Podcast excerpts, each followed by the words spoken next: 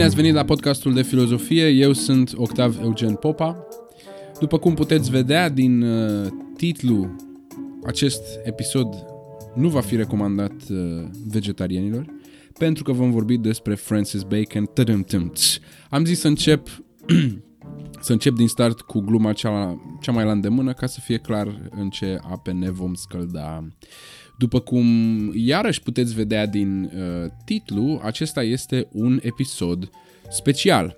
Special nu neapărat prin aceea că ne depărtăm de la aventura noastră cronologică prin uh, istoria filozofiei, așa cum am făcut cu celelalte episoade speciale, ci prin aceea că avem un uh, invitat special, doamna doctor Dana Jalobeanu, profesor universitar la Universitatea din București.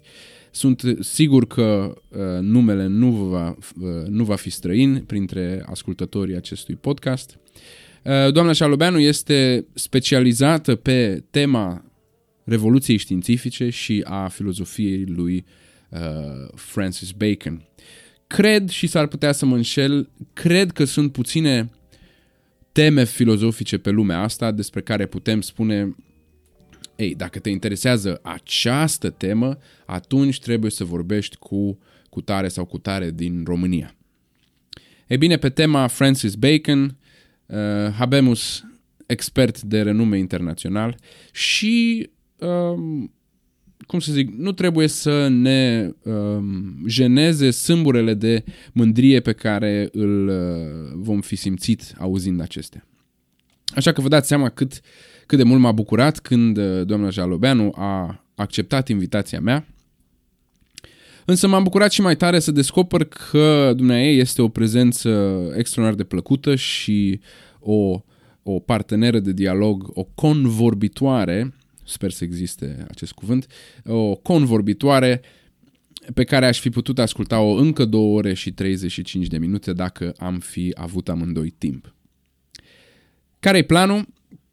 Am convenit să încep eu cu o mică introducere despre Francis Bacon pentru, pentru a acoperi câteva chestii de bază, după care pun înregistrarea cu uh, interviul, Însă, însă nu pot mișca niciun deget fără să vă reamintesc că acest podcast supraviețuiește datorită vouă, datorită susținerii voastre în toate, toate chipurile și formele și felurile și variantele.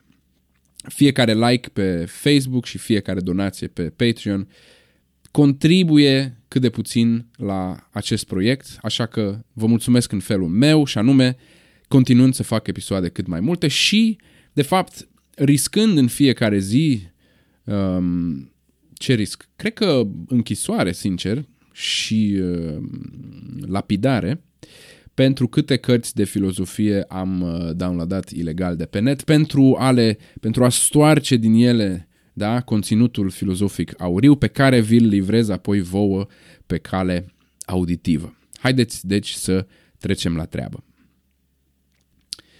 Francis Bacon se naște în 1561, uh, suntem încă în secolul al XVI-lea, în Anglia, sub uh, extraordinara domnie a lui uh, Elisabeta I. Dacă aveți ocazia să citiți uh, biografii despre Elisabeta I sau cărți despre acea perioadă, vă recomand cu căldură.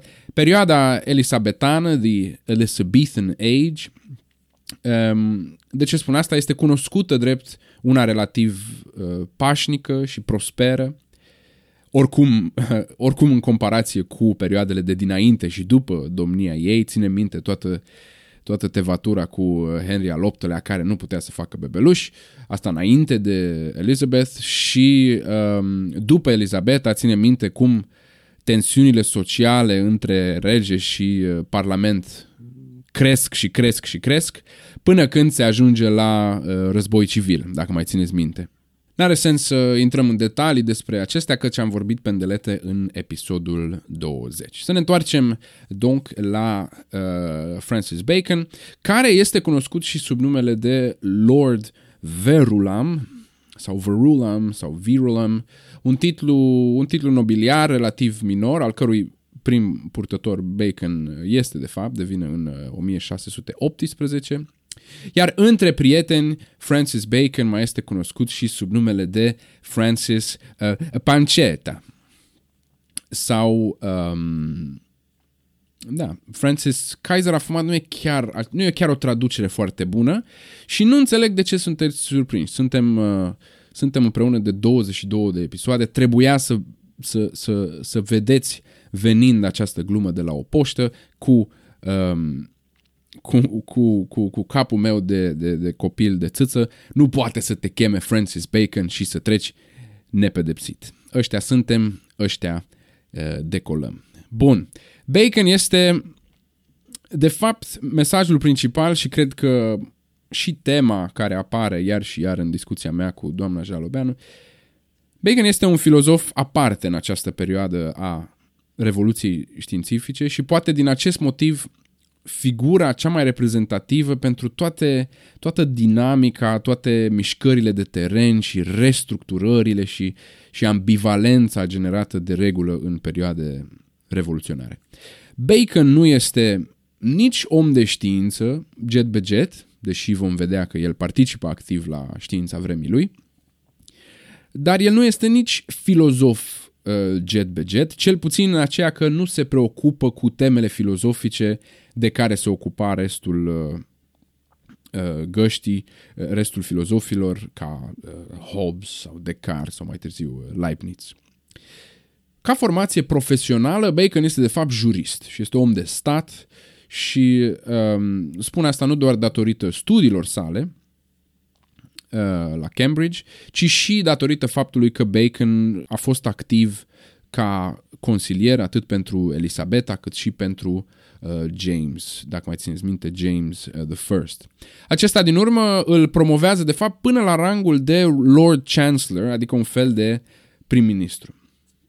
E, um, din cum să zicem, din păcate pentru Bacon, dar din fericire pentru noi, cariera politică a lui Bacon o ia la vale la un moment dat, destul de brusc. Parlamentul um, îi forțează mâna regelui și Bacon este într-un final demis din funcția de uh, Lord Chancellor.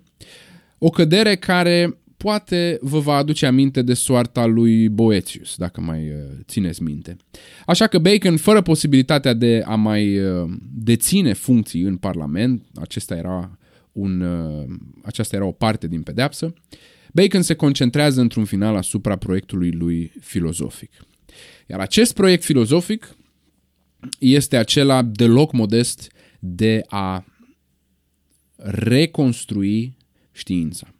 De asta putem spune că Bacon este primul filozof modern al uh, științei și nu de puține ori manualele de filozofia științei încep perioada modernă cu empirismul lui uh, Francis Bacon și apoi trec la Descartes și uh, alții despre care vom vorbi și noi. Ce este acest proiect extraordinar de îndrăzneț? Um, numele proiectului este, de fapt, numele cărții pe care Francis Bacon a uh, intenționat să o scrie, și anume The Great Instauration, sau în latină Instauratio Magna. Și dacă ați ascultat cu atenție episodul trecut, fără să zic nimic, știți deja măcar un singur lucru despre acest proiect, și anume, el vine în contra viziunii aristoteliene asupra științei și metodologiei științifice. Acum, ar fi nedrept și anacronic să spunem că toți oamenii de știință îl iubeau pe Aristotel până când le-a deschis uh, Bacon ochii. Um, să nu uităm că Bacon scrie nu înaintea Revoluției Științifice, ci exact în mijlocul Revoluției Științifice.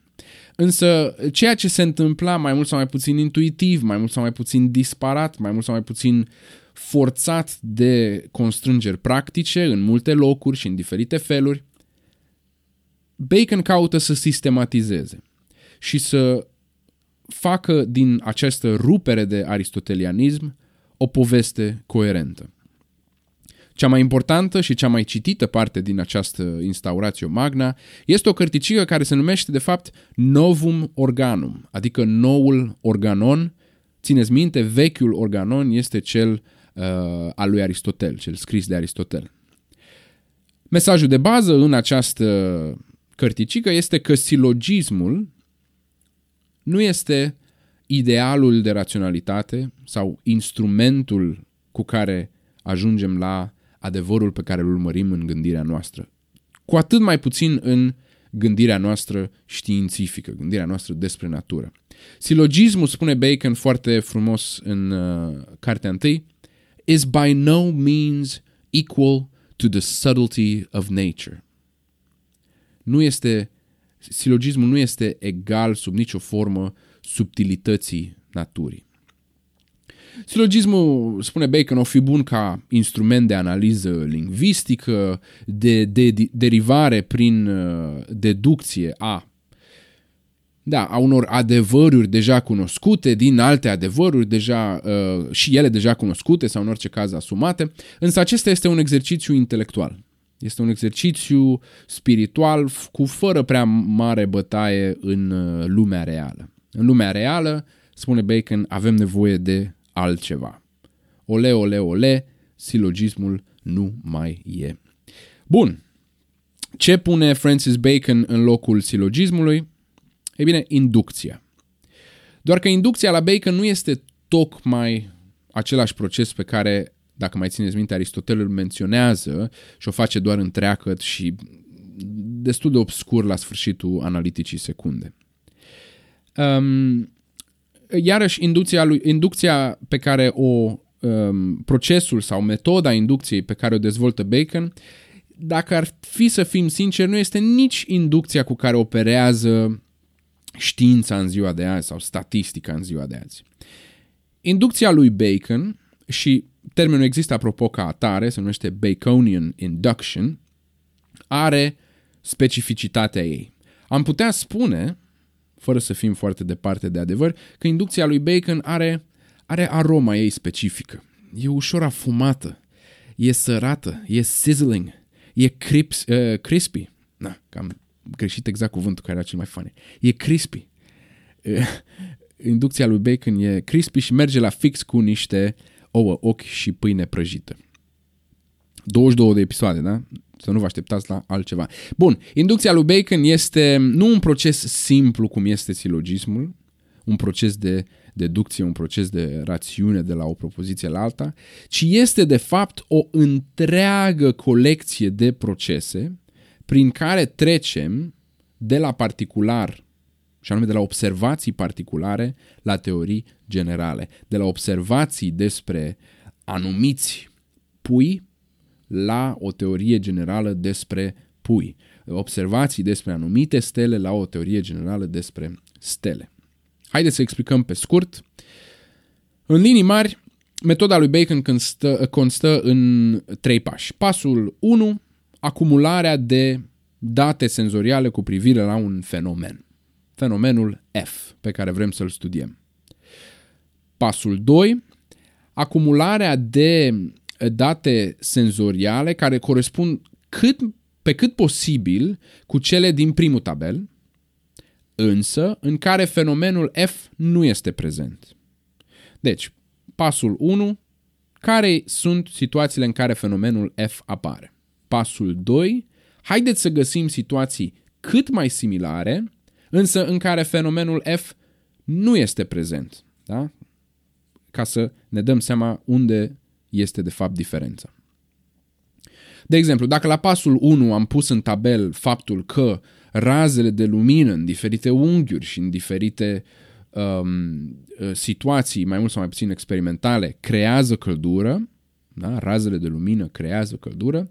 La pasul 2 vom pune în tabel faptul că unele raze de lumină, și anume, de exemplu, razele lunii, nu creează, nu dau căldură.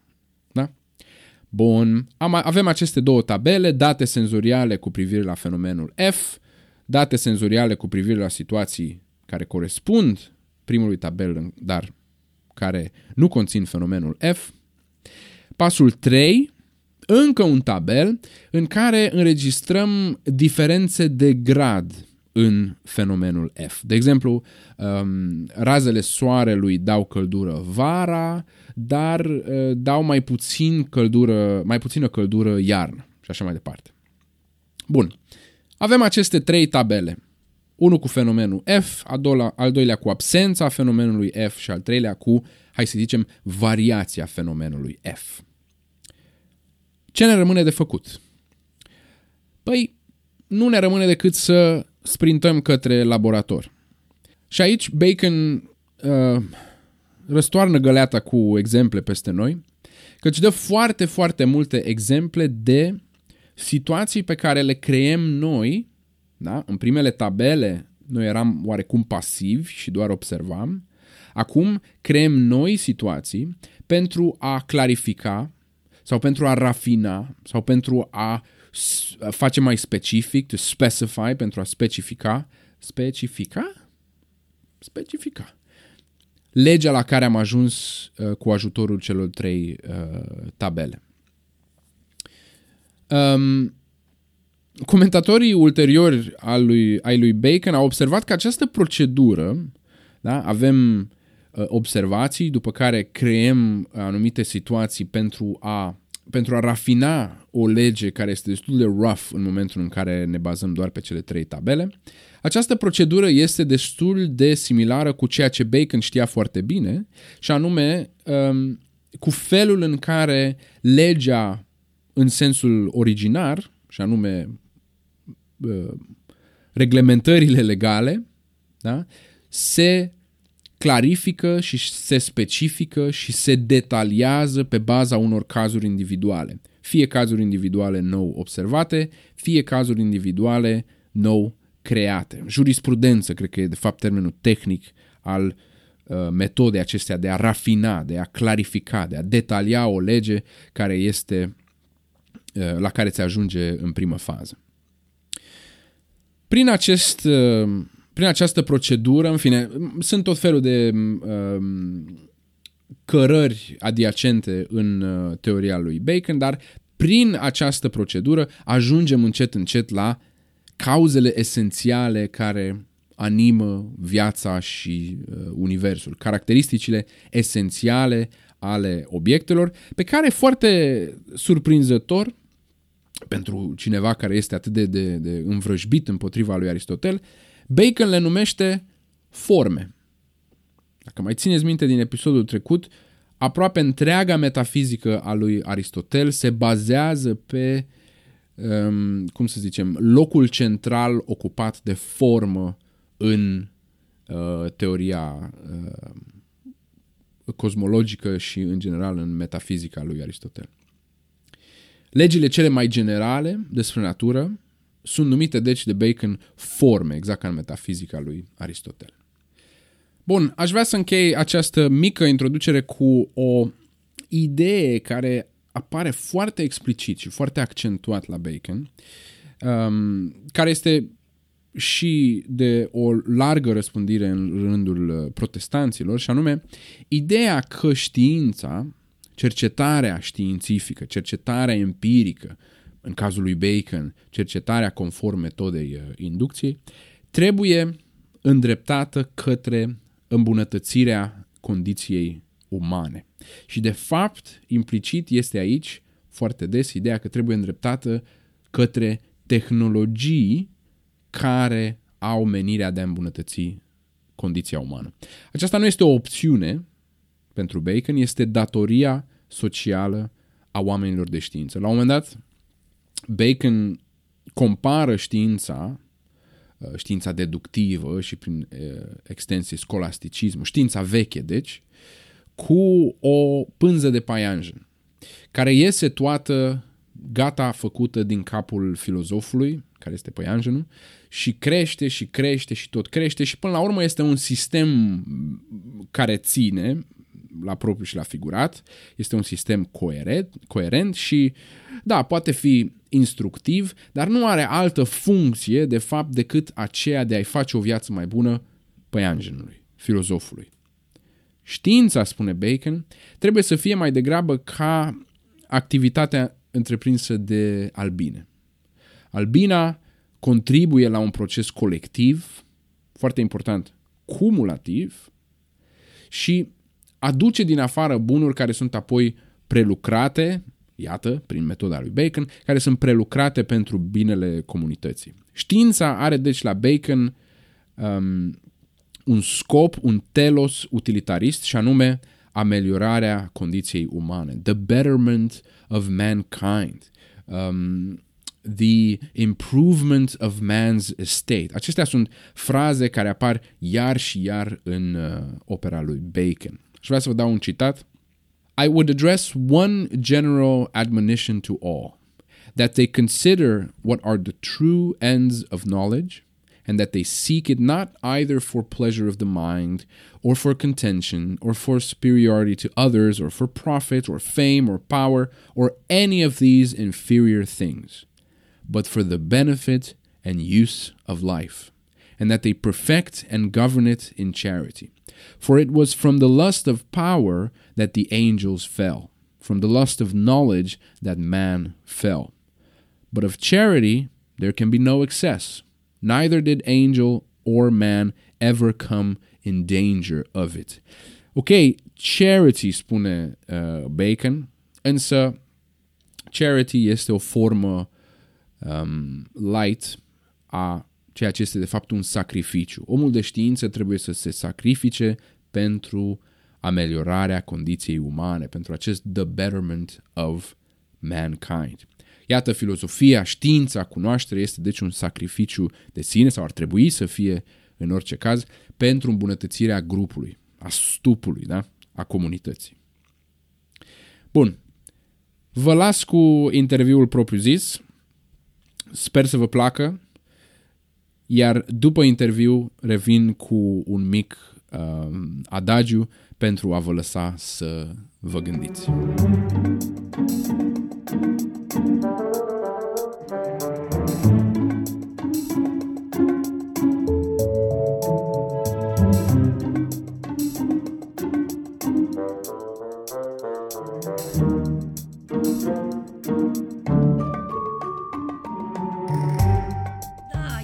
Dacă vrem să vorbim despre revoluția științifică, atunci cu ea ar trebui să începem. Uh, pentru că și na, da, elevul de liceu care s-a uitat deja pe Wikipedia și are niște idei prime și bune, uh, va trebui să înceapă să le să chestioneze ce a citit și în general să chestioneze tot ce aude și de la noi, pentru că subiectul ăsta revoluției științifice e un subiect despre care se vorbește de 50 de ani buni, cel puțin, poate mai mult. Uh, dar încă nu știm sigur ce înseamnă și ce acoperă acest concept așa foarte sexy. Revoluție științifică înseamnă că au fost unii care s-au bătut și unii au câștigat și alții au pierdut. Și uite, cei care au câștigat au fost Francis Bacon sau René Descartes sau Isaac Newton și au fost Aristotel și prietenii lui care au pierdut. Uh, evident, lucrurile nu sunt așa de simple.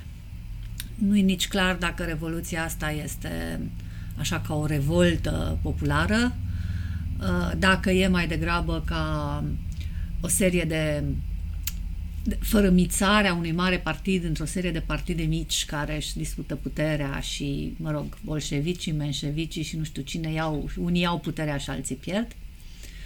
În viziunea tradițională, viziunea lui Thomas Kuhn, cam asta se întâmplă, se sparge consensul cu privire la rolul filozofiei, cunoașterii, natura realității, și se înființează o grămadă de mici partide care o vreme, bună bucată de timp, se bat între ei și ăștia sunt cartezienii pe de-o parte, gasondiștii sau atomiștii pe de altă parte și după, după o perioadă de bătălii, din chestia asta se naște sau apare câștigătorul, partidul care preia puterea și ăsta ar fi Partidul Newtonienilor în secolul XVIII. Și atunci dacă ne uităm la asta, ne întrebăm, bun, unde stă Francis Bacon în bătălia asta? Și descoperim că nu stă nicăieri. Că nu stă nicăieri.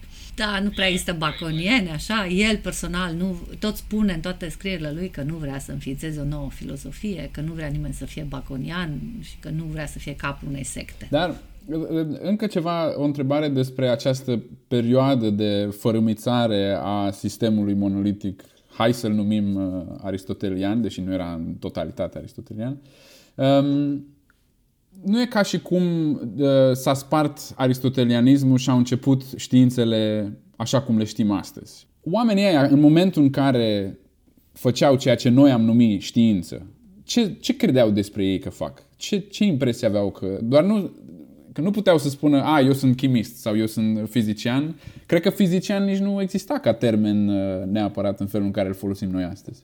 Da, nu. Ei când, uh, când se gândeau la ce fac, spuneau eu sunt filozof. Uh, o mică variație putea să fie dacă ar fi spus sunt matematician, mă ocup de științele matematice care puteau să acopere atunci o grămadă de științe ca astronomia, optica, muzica, etc. De pildă, tatăl lui Galileo Galilei, Galilei, care este un mare muzician, de fapt, și specialist în, în, și compozitor, dar și interpret, nu mai știu exact la ce cânta, la un, ceva instrumente cu coarde, ar fi spus despre el că face matematică, că ceea ce face el este, sunt matematici. Galileo, care a făcut matematică toată viața, ținea foarte tare să spună despre el că e filozof și toate cărțile lui, pe toate copertele și peste tot apare uh, filozoful florentin Galileo Galilei. Și la fel Newton, la sfârșitul secolului XVII, scrie nu, principiile matematice ale filozofiei naturale și se prezintă peste tot ca filozof. Deci filozofia era conceptul cupolă care le dădea oamenilor ăstora o legitimitate. Dar filozofia ca uh, termen, filozofia a existat deja, n-au inventat-o Galileo și Newton, și filozofia așa cum era ea în, și am văzut asta și în episoadele trecute ale podcastului, filozofia așa cum era ea în epoca medievală și uh, în primele, sec- primele decenii ale renașterii, era cu totul altceva. Păi da, nu, oamenii aceștia mai adăugau un epitet uh, și vorbeau despre noua filozofie. Și de asta mai ținem încă la imaginea asta perimată a Revoluției Științifice, pentru că dacă ne uităm la ceea ce îi unește pe toți uh, gânditorii secolului XVII, uh, de, mă rog, cei pe care, autorii canonici ai poveștii noastre despre filozofie, ce îi unește este pretenția asta că ceea ce fac ei e nou și uneori chiar terminologia noului. Um, unii chiar primesc eticheta asta sau și-o adjudecă sau o primesc de la dușmanii lor, eticheta de novatores, de noitori. Și filozofia primește acest, acest, acest epitet, noua filozofie, pentru a se delimita de ce fusese în trecut.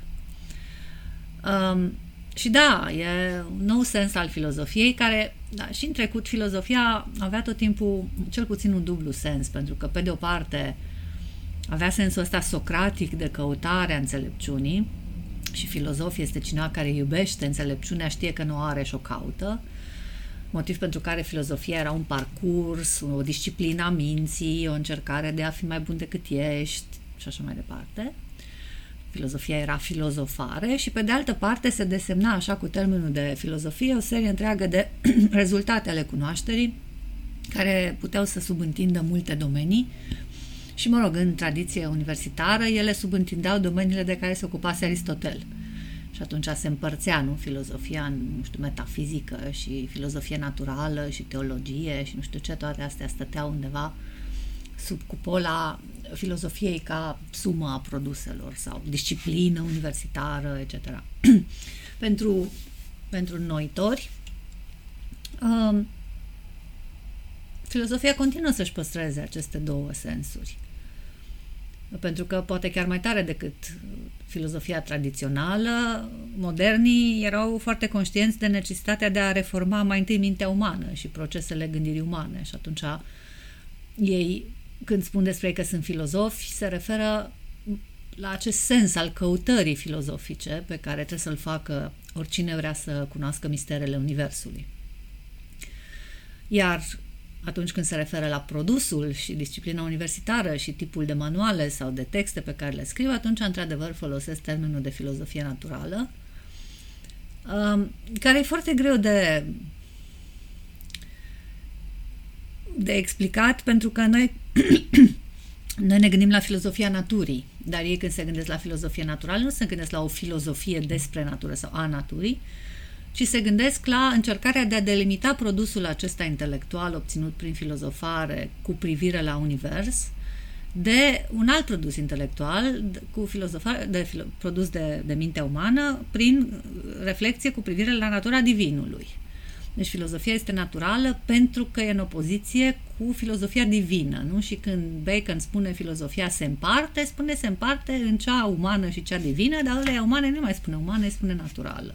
Și cea divină era e, e, e, poate, e poate greu de crezut sau în sfârșit interesant sau impresionant cum uh, în secolul 17, 1600 și uh, te duceai la școală și învățai comentarii la operele lui Aristotel.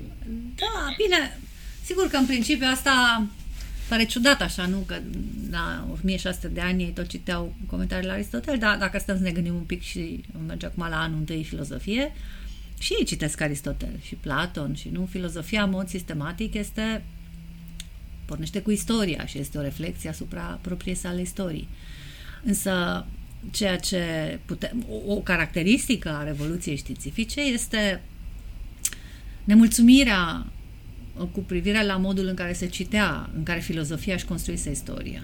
De fapt, revoluția științifică poate fi văzută ca originând, născându-se dintr-un impuls de erudiție și rigoare, în care se redescoperă textele în limbile originare și lumea începe să învețe greacă cum trebuie și are acces la mai multe manuscrise, după care descoperă că ceea ce se făcea la școală era o caricatură a lui Aristotel și o caricatură a lui Platon și erau niște manuale de proastă calitate și atunci începe ceea ce astăzi numim reforma învățământului. O reformă pe care, care se ridică împotriva sistemului de învățământ tradițional și evident și atunci ca și astăzi sistemul de învățământ tradițional se apără în fața acestei reforme și atunci, de fapt, când ne uităm mai atent, observăm că marii reformatori nu-și găsesc loc în universitățile de atunci și stau pe margine și de pe margine încearcă să vândă un produs intelectual nou pe care nu reușesc să-l vândă universităților, motiv pentru care ajung să-și construiască noi instituții alternative de producere a cunoașterii, care se numesc nu, societățile științifice, ajung să fie de fapt, da? Da. Deci putem să vedem știința promovată în societățile științifice ca rezultatul unei nereușite încercări de reformă a învățământului. Învățământ uh, alternativ. Un învățământ alternativ, da.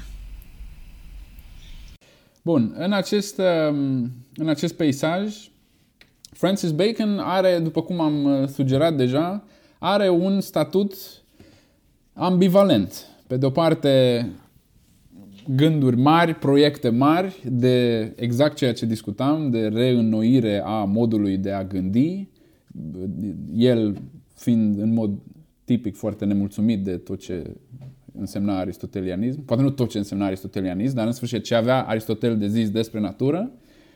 Um, pe de altă parte, așa cum ați zis adineori, totuși influența lui, dincolo poate de ideea inducției și tradiția inductivă și empirică și așa mai departe, um, relativ, uh, o influență relativ uh, modestă. Haideți să încercăm să descoasem acest... Uh, sau poate nu e adevărat, poate aceasta este citirea mea superficială a, lui, a statutului lui Francis Bacon. Da, din nou, are, în, răspunsul la întrebarea care a fost rolul lui Bacon depinde foarte tare de cum ne gândim la această revoluție științifică, cum ne gândim la apariția științei moderne.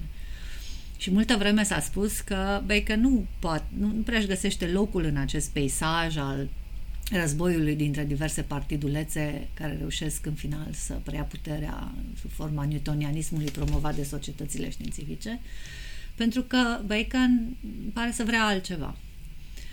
Uh, pe de altă parte, e amuzant că nu societățile științifice din a doua parte a secolului XVII toate se revendică de la Bacon. Uh, în plus, dacă adăugăm la asta o noțiune, depinde cum vorbim despre știință. Dacă vorbim despre știință esențialistă așa și vedem în știință un produs intelectual care are niște caracteristici, are o anumită structură, putem să identificăm elemente de științificitate într-o teorie, Uh, de pildă, unul din elementele caracteristice ale teoriilor științifice, ele, ele conțin legi pe care le atribuie naturii, da? Vorbesc despre legile naturii. Ei, Dacă așa ne uităm la produsul ăsta numit știință, atunci vom tinde să spunem că revoluția științifică a fost făcută de acei actori care au găsit diverse, diverse tipuri de legi în diverse tipuri de domenii. Nu? Galileo a găsit legile mișcării, Newton a găsit legile mecanicii celeste, Robert Boyle a găsit legile gazelor, Descartes a găsit legile ciocnirilor, iată, ăștia sunt reformatorii. Și din această perspectivă, din nou, Uh, Baker n-a găsit nicio lege și nici nu părea să fie preocupat. Nu știu, făcuse experimente, experimentase cu parcă... Uh, fă, asta e o a treia poveste. Multă vreme s-a crezut că, așa cum spuneți, el de fapt uh, era mai degrabă un umanist și nu se ocupa de experimente. Ei, aceste povești, to- toate aceste versiuni de a ne uita la Bacon sunt limitate de ochelarii cu care ne uităm. Adică dacă știința este despre legile naturii, da, omul nu avea legile naturii.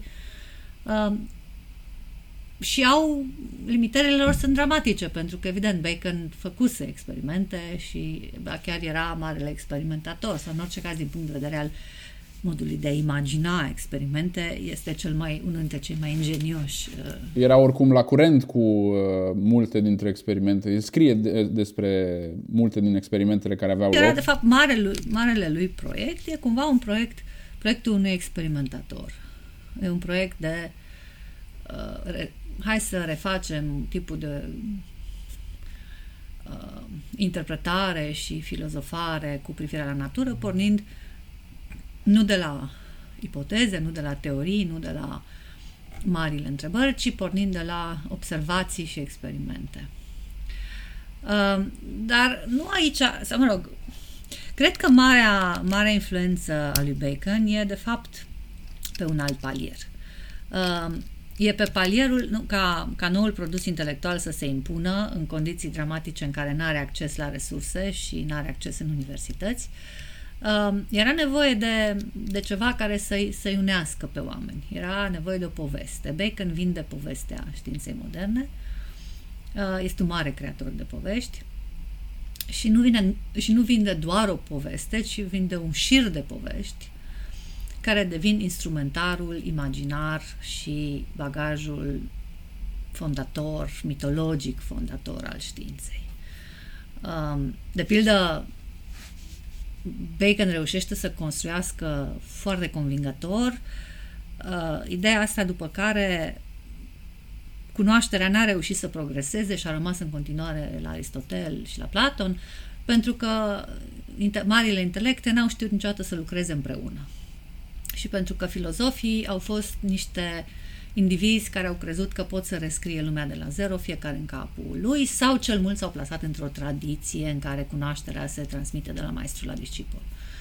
Uh, iar Bacon susține că modelul ăsta al tradiției a făcut ca cunoașterea să regreseze și să nu poată să se agrege în niciun fel și că modelul ăsta trebuie să-i punem un alt model pe care îl numește modelul frăției, Brotherhood of Light și pe care îl tot povestește și ne tot dă tot felul de modele în care uh, am putea ajunge să producem cunoaștere împreună dacă, am, dacă ne-am organiza într-un mod special, care ar permite ca din mai multe creiere individuale să se nască ceva mult mai mare. Și asta e una din ideile directoare ale vieții lui Bacon, cum să facă să se întâmple această frăție a luminii, această societate de producere a cunoașterii, uh, cum să, cum să adune sub un standard lumea sau măcar cum să lase o poveste frumoasă despre cum ar trebui ea să fie.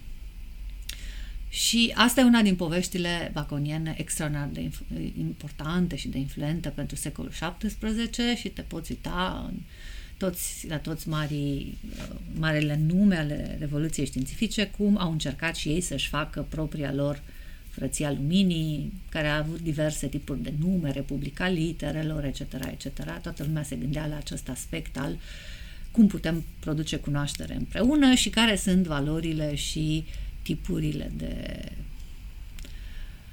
ritualuri cu care putem agrega societăți de producere a cunoașterii. Dar um, el se duce de la general până la particular, adică nu spune doar povestește de departe, uite cum cred eu că ar trebui să aibă loc uh, societatea științifică. Da, nu, el, problema e, pentru el e invers.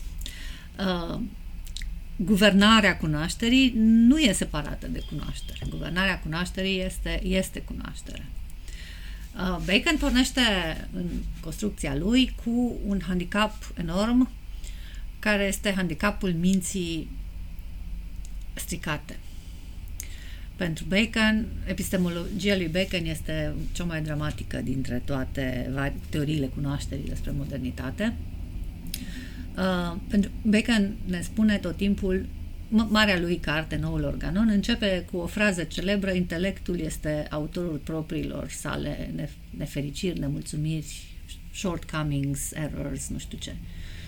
Intelectul este prost făcut, intelectul uman este prost făcut, este deformat și produce, în loc să producă cunoaștere, produce iluzii și superstiții. Um, iar, iar felul în care Bacon explică această deformare a intelectului totdeauna foarte dramatică. Adică intelectul ăla uman pe care Bacon și-l imaginează nu poate să producă cunoaștere. Niciodată, de unul singur. Și marea provocare a filozofiei baconiene este ce facem să producem cunoaștere când nu avem un instrument de producere a cunoașterii. Tot așa am zis, am pomenit titlul cărții lui Noul Organon. Acolo, Noul Organon, prima carte este despre felul în care toate instrumentele pe care noi le avem pentru a exista în lume sunt deformate. Simțurile sunt limitate, intelectul e plin de umbre, idoli și deformări. Cu o faimoasă imagine, zice, intelectul e ca o oglindă strâmbă, care în loc să reflecte lumina, o redifuzează la nesfârșit. Da? Avem o imaginație supraactivă care produce iluzii uh, și avem tot felul de pasiuni nestăpânite care fac ca toată povestea asta să se coloreze emoțional, deci nu avem niciun fel de șansă să putem să ajungem la adevăr. Și atunci provocarea este cum să reparăm aceste instrumente. Simțuri, intelect, imaginație, ce se poate face să le reparăm. Societatea de producere a cunoașterii este o modalitate de a le repara. Pentru că fiecare de unul singur nu le poate repara, din diverse motive, aici sunt tot felul de posibile interpretări, dar eu așa, așa îl citesc pe Bacon ca cineva care, în final, după tot felul de încercări de a repara diverse, de pildă, cum putem repara simțurile, pe construi niște instrumente, un telescop, microscop, nu știu ce, ne ajută să vedem mai bine lumea din prejurul nostru, da? Cum putem repara um, drumul întortocheat și greșelile intelectului, păi construim o metodă, care să ne ajute, să ne ghideze procesul judecății. Dar niciuna din aceste soluții individuale nu este suficientă și atunci Bacon are ideea asta genială care spune, bun, mințile noastre stricate nu pot produce cunoaștere, dar mai multe minți stricate împreună, puse într-o, într-un anumit tip de organizare, uh, vor produce cunoaștere exact așa cum într-un sistem distribuit astăzi se produce cunoaștere. Nimeni nu are toată cunoașterea, dar sistemul per total o va avea. Și asta este ideea de societate de producere a cunoașterii. Ea nu este o organizare a cunoașterii deja existente, ci este efectiv procesul, parte din procesul de producere a cunoașterii. Iar imaginea mea, uh, care probabil este destul de simplistă, e că um, ceea ce face ca răspunsul lui Bacon să fie destul de influent și uh, nou, inovativ, este această uh, accentuare a datelor uh, empirice. Evident că tot timpul oamenii și-au dat seama că pentru a înțelege natura nu poți să stai doar în casă și să scrii, trebuie să... Adică există un fel de empirism chiar și la Aristotel. Um... Aristotel, aristotelicienii sunt foarte empiriști, însă ei pornesc de la experiență pentru a stabili principiile diverselor științe, nu?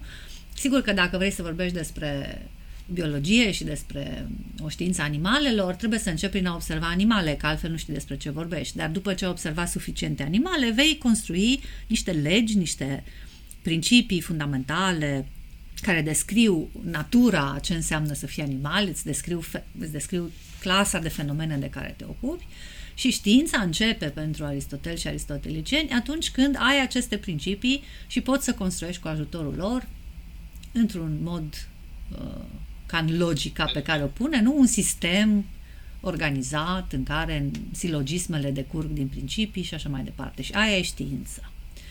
Dar ca să faci asta, înseamnă că ești foarte optimist, că principiile pe care le-ai obținut atunci când ai studiat animalele sunt corecte. Uh, iar la Aristotel, această corectitudine a principiilor e garantată de faptul că intelectul nu e deformat. Intelectul este ceva care funcționează cum trebuie, are în el idei sau concepte, iar uh, formularea principiilor este un fel de potrivire între natură, observațiile naturii așa cum este și structura internă a intelectului. Și am ajuns la un principiu, atunci în conceptul pe care l-am se potrivește cu inducția din fenomene care m-a dus la găsirea unei esențe. Da. De ce credea Bacon uh, neapărat? De unde pesimismul ăsta? De unde vine pesimismul ăsta lui? Nu, nu ne spune de unde vine, este, este luat de bun. Uh, variant, prima, primul răspuns și cel mai probabil este că trăiește într-o epocă în care toată lumea gândește așa. Este epoca post-reformă, este epoca scepticismului, îl luăm pe Montaigne și vedem că și Montaigne gândește așa. Deci uh, nu e nimeni optimist cu privire la cunoaștere și într-o carte celebră Peter Harrison scrie o carte care se numește The Fall of Man and the Foundation of Science, o carte care are ca teză principală faptul că poți să înțelegi revoluția științifică dacă înțelegi că pentru toți oamenii care au produs-o, um, omul era Adamul căzut, cel care își pierduse facultățile uh, de cunoaștere pe care i le-a dat uh, creația și Dumnezeu pentru început și care trebuie să raționeze și să cunoască Universul cu aceste instrumente deformate ale minții umane. Dacă adăugăm la asta faptul că uh, Bacon provine dintr-o cultură protestantă de tip calvinist și că este crescut de niște părinți care reprezintă vârful de lance al calvinismului în Anglia, mai ales mama lui Bacon e de obicei considerată a fi uh, o mare umanistă, cineva care știa cinci limbi și traducea și așa, citea filozofie, dar era și o um, noitoare și o, o reformatoare a, a religiei engleze și pe care o vrea mai aproape de calvinism. Calvinismul este forma extremă a poveștii astea cu deformarea intelectului. Pentru Calvin și tradiția calvinistă, um, omul nu are absolut nicio șansă să, să, să reflecte în vreun fel universul așa cum este, mintea este iremediabil căzută, facultățile sunt deformate și ajungi la adevăr doar dacă grația divină se pogoară asupra ta și îți dă din afară ceea ce tu nu mai ai. Deci, cumva, când Bacon susține chestiile astea, le spune în fața unui public care nu contesta că lucrurile stau astfel. Um, doar că el își asumă acest punct de pornire și se întreabă dacă pornind de la acest, de acest loc foarte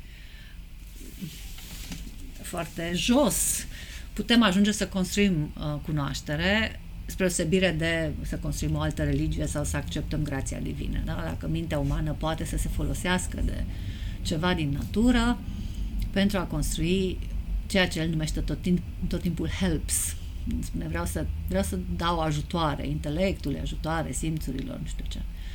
Și în sensul ăsta crearea unei, unei societăți de producere a cunoașterii este uh, o soluție în care, uh, pentru că noi pur și simplu putem să ne ajutăm unii pe alții să depășim, nu putem fiecare să-și îndrepte mintea, dar dacă gândim împreună, atunci toate aceste erori cumva se anihilează reciproc și din um, procesul de producere a cunoașterii se naște ceva care depășește dificultățile pe care le avem și ajunge să fie o reflexie a adevărului. Da, deci poate am fost destul de nedrept când am spus, pesimist, mă rog, nu foarte precis când am spus pesimist, totuși ideea e că așa strâmb și șchiopi cum suntem, putem ajunge să controlăm natura și să o înțelegem, aș spune că este o poveste destul de optimistă. Da, da, e, e, dacă te uiți așa la diversele cărți pe care le-a scris Bacon, e clar că cel puțin la începutul, uh,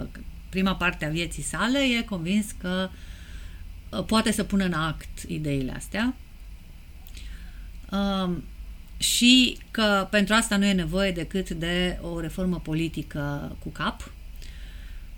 Iar în uh, în, în perioada dintre 1603 și Deci după, după ce pe tronul Angliei ajunge un rege foarte intelectual, care el însuși scria cărți și avea tot felul de uh, idei de reformă și așa, iar Bacon ajunge să fie mâna dreaptă a acestui rege, vezi cum în cărțile lui Bacon se strecoară uh, speranța că poate s-ar putea pune în mișcare uh, efectiv o reformă a cunoașterii care să atragă după sine instituțiile necesare pentru asta.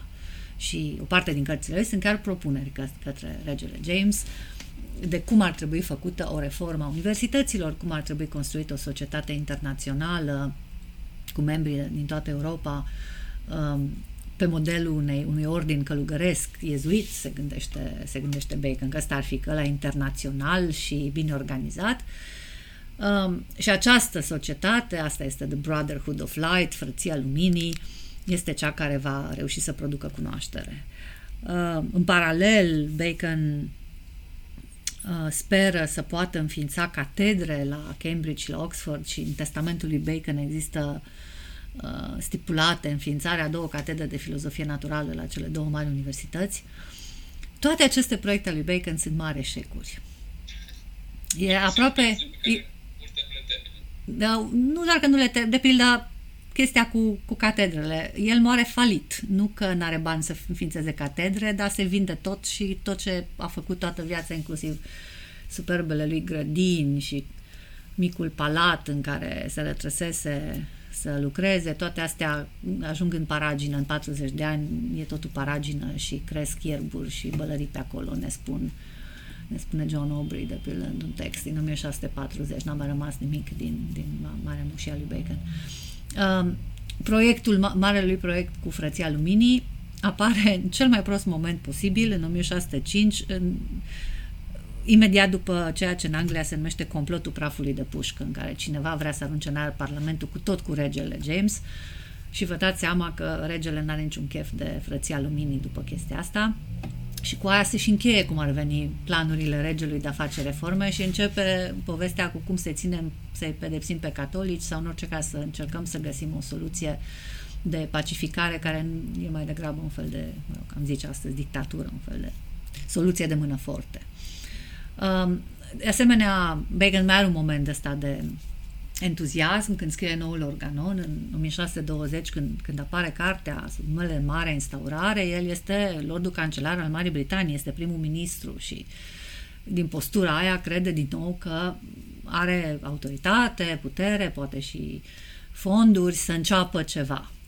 Doar că la câteva cartea apare în 1620, nu, la 6 luni, 8 luni după asta Bacon este uh, uh, acuzat de corupție și condamnat și închis în turnul Londrei și cu asta cariera lui se încheie și e trimis uh, în afara Londrei, mă rog, să trage la moșie și acolo, acolo scrie. Uh, și ce vedem după ce se retrage la moșie și începe să scrie, de fapt, The Bulk este, de fapt, opera lui Bacon. Până acolo sunt aceste, le-am putea spune, proiecte politice ocazionate de ceea ce crede el că sunt împrejurări favorabile, care și apar neterminate, de pildă noul organon, e probabil doar o treime din ce ar fi trebuit să fie. E clar că Bacon vrea să-l scoată, să-l arate și să facă, să facă ceva cu el, că e un program acolo, da? Ei, în anii dintre ultimii cinci ani de viață, în care nu mai este o persoană publică și trăiește izolat și așa, reușește să pună pe roate proiectul altfel, deci nu top-down, nu din poziția hai să facem, ci din poziția hai să vă arăt cam cum ar trebui făcut, că e clar că voi muri, să vă las ceva să faceți voi după mine.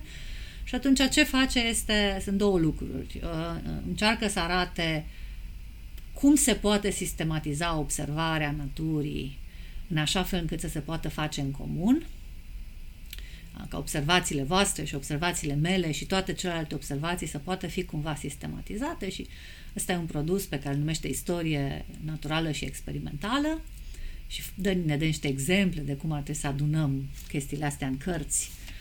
Așa? Și construiește povestea asta minunată a, pe care azi o citim ca pe utopie, nu? Noua Atlantidă, unde uh, unde efectiv literar așa dezvoltă modelul unei societăți de producere a cunoașterii pe care o numește frumos așa și misterios Casa lui Solomon sau Colegiul celor șase zile și acolo o poveste despre cum niște indivizi au reușit să construiască o instituție de producere a cunoașterii și stăpânesc o lume cu ajutorul ei. Și după moartea lui Bacon apare acest volum foarte interesant, compozit, sub titlul Silva Silvarum, o istorie naturală în 10 centurii, care conține o mie de experimente, între ghilimele, exemple de ce ar trebui să facem. Scrise foarte simpatic pentru că Bacon nu ne, experimentele lui Bacon nu ne spun nimic, ele ne pun mari întrebări. Ia, du-te să vezi dacă faci asta și faci asta, cam ce iese. Se zice că dacă sapi o groapă la malul mării, pe fundul gropii nu o să găsești apă sărată, ci apă dulce. Evident că te duci să sapi, să vezi dacă e așa sau nu, adică e curios. De ce? Pune întrebări de tip de ce. Și partea a doua, la sfârșitul acestei cărți, e ascunsă bine în Noua Atlantidă. Și asta e cartea care e foarte citită în secolul XVII. Pe asta o citește toată lumea, ea funcționează ca un fel de no, povestea noi științe, un fel de carte de popularizare. Ce știe, domnule, știința asta să facă? Păi uite, du-te și tu și fă experimentele astea să vezi ce super faine și te vei simți și tu parte din această societate, casa lui Solomon, înțelepciune, nu știu ce, da?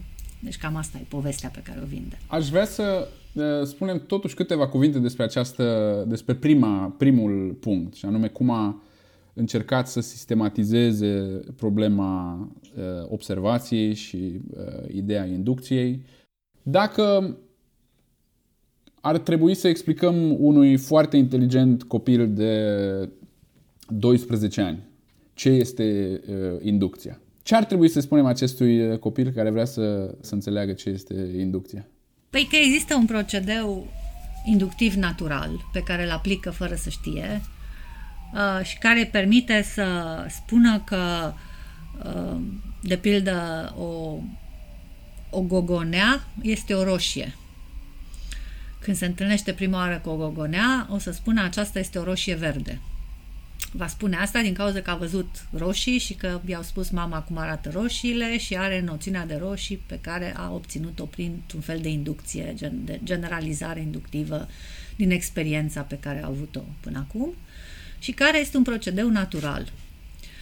Uh, Bacon însă ne atrage atenția că acest procedeu este de, foarte, este de fapt sursa principală a erorilor noastre cel care ne împiedică să vedem noul în natură, pentru că încercăm tot timpul să subsumăm sub generalizările astea fiecare instanță, fie că se potrivește, fie nu se potrivește cu ceea ce știm. Și de obicei încercăm să spunem despre fiecare obiect pe care îl observăm că e parte din niște clase pe care deja le-am format prin aceste generalizări inductive. Și Bacon zice chestia asta este, nu e adevărata inducție. Astea se numesc anticipări ale naturii. M-am grăbit, am făcut o inducție incompletă, am făcut o generalizare incompletă și mintea umană, din cauza că e căzută, deformată și leneșă, cu astea lucrează. Iar Bacon ne spune, nu, stai, dacă am putea să, să îndreptăm mintea umană și să punem mai multe minți la un loc, atunci ar trebui să transformăm acest procedeu într-un procedeu riguros. Procedeul riguros însă n-ar merge prin adăugiri și generalizări succesive, ci ar merge prin uh, prin, uh, cum se zice, prin excluziune. Adică uh, aș fi sigură că o gogonea este o, o roșie dacă aș analiza alte fructe sau fru, alte fructe de formă similară și verzi agrișele, de pildă, care sunt un pic mai mici, și diverse alte fructe și le-aș exclude din clasele respective și prin această excluziune și nu prin adăugire aș ajunge la, la ce? La formarea unor concepte. Deci aici, aici sunt mai multe variante de, de a înțelege inducția lui Bacon și eu merg cu gașca care spune că de fapt modelul fundamental pentru inducția asta nu se referă atât la uh, găsirea unor axiome, propoziții generale, cât se referă la buna definire a conceptelor, a fenomenelor. Uh, pentru Bacon, limbajul este foarte, e la fel de deformat ca și mintea. Și felul în care eu denumesc fenomenele pe care le văd nu are treabă nici cu natura, nici cu adevărul, ci are treabă cu mintea deformată, tradițiile în care mă găsesc, etc.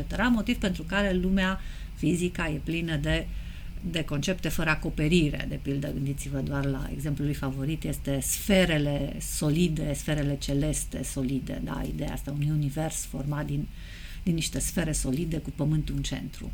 Conceptul ăla de sferă, de celestial orb, n-a nicio acoperire în realitate.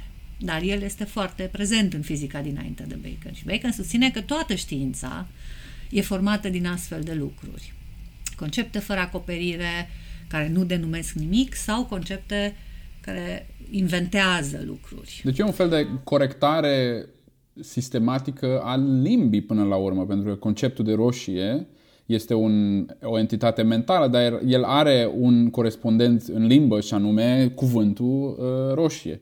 Asta e doar o jumătate a problemei. Cealaltă jumătate a problemei este cum tai eu realitatea cutting nature at its joints, spune Bacon. Trebuie să găsesc încheietura osului ca să poți să tai cum trebuie acolo. Na. Când observ un fenomen, din nou, astronomia e un, un exemplu bun. Uh, constelațiile reprezintă și zodiacul și felul în care planetele se mișcă prin zodiac reprezintă în mod tradițional una din problemele astronomiei și astrologiei din tot, toate timpurile, da? Bacon spune, păi, constelațiile nu există. Universul este format din corpuri celeste răspândite într-un spațiu pe care el și-l imaginează ca fiind de natura flăcării, uh, randomly. Mintea umană este cea care susține că acolo este carul mare. Carul mare n-are, nu, nu că în cuvântul și imaginea nu-și, nu-și corespunde, dar în natură carul mare nu există. În schimb, există elemente de ordine sau fenomene sau procese naturale. Și ideea ar fi că filozoful ar trebui să renunțe la împărțirile moștenite de la Aristotel și așa și să găsească unde sunt cu adevărat punctele terminus ale fenomenelor naturale. Și de asta Bacon e foarte pasionat, de pildă, de fenomene extraordinar de complicate ale lumii vii, de gen germinare, creștere, putrefacție, etc.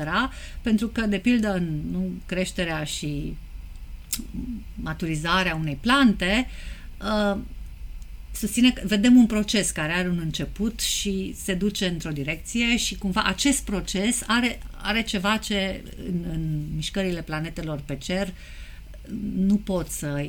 N-a, n-a, acelea n-au o individualitate, da? Pe când planta cumva ar avea și atunci ai foarte preocupat de, uh, de plante și de lumea viului.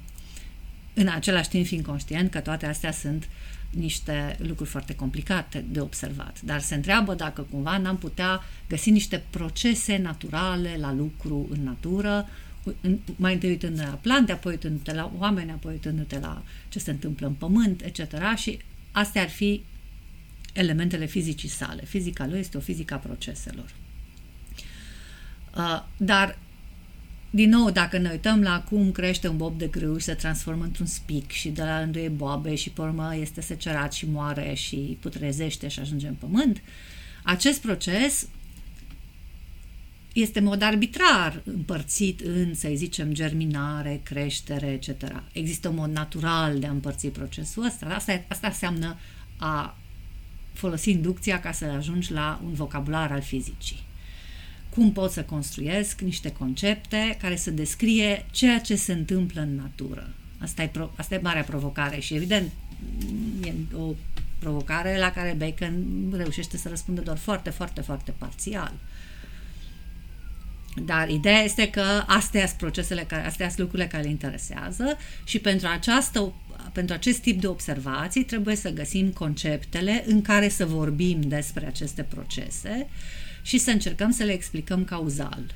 Și atunci, prin uh, observații, sistematizarea observațiilor și ceea ce el numește inducție sau interpretarea naturii, pot să sper să găsesc uh, conceptele și apoi axiomele care descriu, cu care, cu ajutorul care pot să descriu procesele naturii. Da,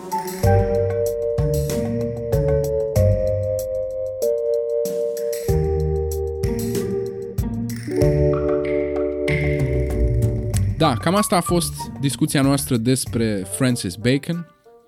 Probabil că ar fi fost absolut ok să închei acest episod aici, însă în cadrul pe care l-am schițat uh, noi, sau mă rog, mai mult dumneai decât eu, în cadrul care a fost schițat uh, datorită acestui dialog, aș vrea să formulez o întrebare la care nu voi răspunde, dar care este o întrebare la care vom reveni iar și iar în acest uh, podcast cu precădere în perioada, începutul perioadei moderne, în perioada lui Descartes și a lui Spinoza și a lui Leibniz și a lui Pascal și așa mai departe.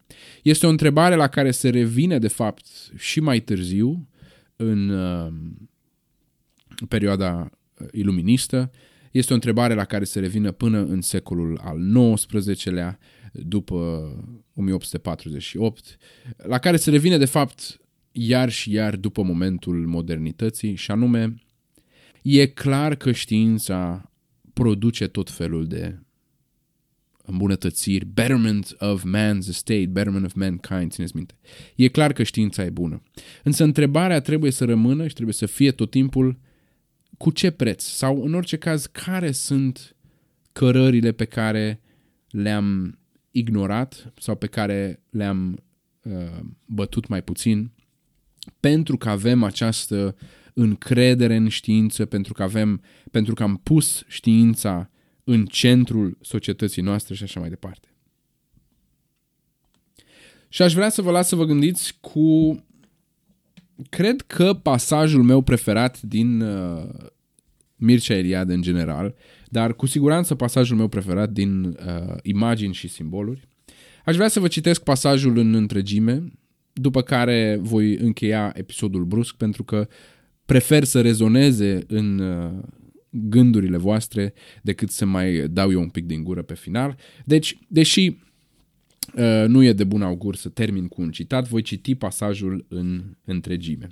Pasajul apare la sfârșitul primului eseu despre simbolismul centrului, dacă vă interesează, primul eseu din cartea Imagini și uh, simboluri. N-am vrea să încheiem acest capitol înainte de a aminti un mit european, care, deși nu privește decât indirect simbolismul și riturile centrului, reușește să le integreze într-un simbolism și mai amplu. Este vorba de un, anum- de un amănunt din legenda lui Parsifal și a regelui Pescar.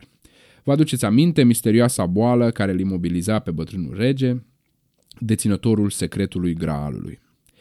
De altfel suferea nu numai el, totul împrejurul lui cădea în ruină, se părăginea, palatul, turnurile, grădinile, animalele nu se mai înmulțeau, pomii nu mai dădeau roade, izvoarele secau. Medici nenumărați încercaseră să-l vindece pe regele pescar, fără niciun rezultat. Zi și noapte soseau la curte cavaleri și toți de cum ajungeau întrebau de sănătatea regelui. Unul singur, sărac, necunoscut și chiar puțin caragios, își îngădui să nu respecte ceremonialul și politețea de rigoare. Se numea Parsifal. Neținând seama de eticheta de curte, se îndreaptă direct spre rege și, apropiindu-se de el, îl întreabă fără ocol, fac o paranteză, poate vă aduceți aminte de anumite scene din uh, Game of Thrones, um, neținând, uh, unde suntem? Neținând seama de eticheta de curte, se îndreaptă direct spre rege și, apropiindu-se de el, îl întreabă fără ocol, unde se află graalul. În clipa aceea totul se transformă. Regele se ridică din patul de suferință, râurile, râurile și izvoarele reîncep să curgă, vegetația renaște, castelul își recapetă ca prin minune vechea înfățișare. Cele câteva cuvinte ale lui Parsifal fuseseră suficiente ca să regenereze natura întreagă. Dar aceste câteva cuvinte conțineau problema centrală, singura care îl putea interesa nu numai pe regele pescar, ci și cosmosul în întregul lui. Unde se află realul adevărat, sacrul, centrul vieții și izvorul nemuririi? Unde se găsea Sfântul Graal? Nimeni nu se gândise până la Parsifal să pună întrebarea lui, să pună întrebarea lui. Ha, ha, încă o dată. Nimeni nu se gândise până la Parsifal să pună întrebarea lui, centrală, iar lumea pierea din cauza acestei indiferențe metafizice și religioase, din cauza acestei lipse de imaginație și a absenței dorinței de real. Acest mic detaliu al unui grandios mit european dezvăluie cel puțin o latură ignorată a simbolismului centrului.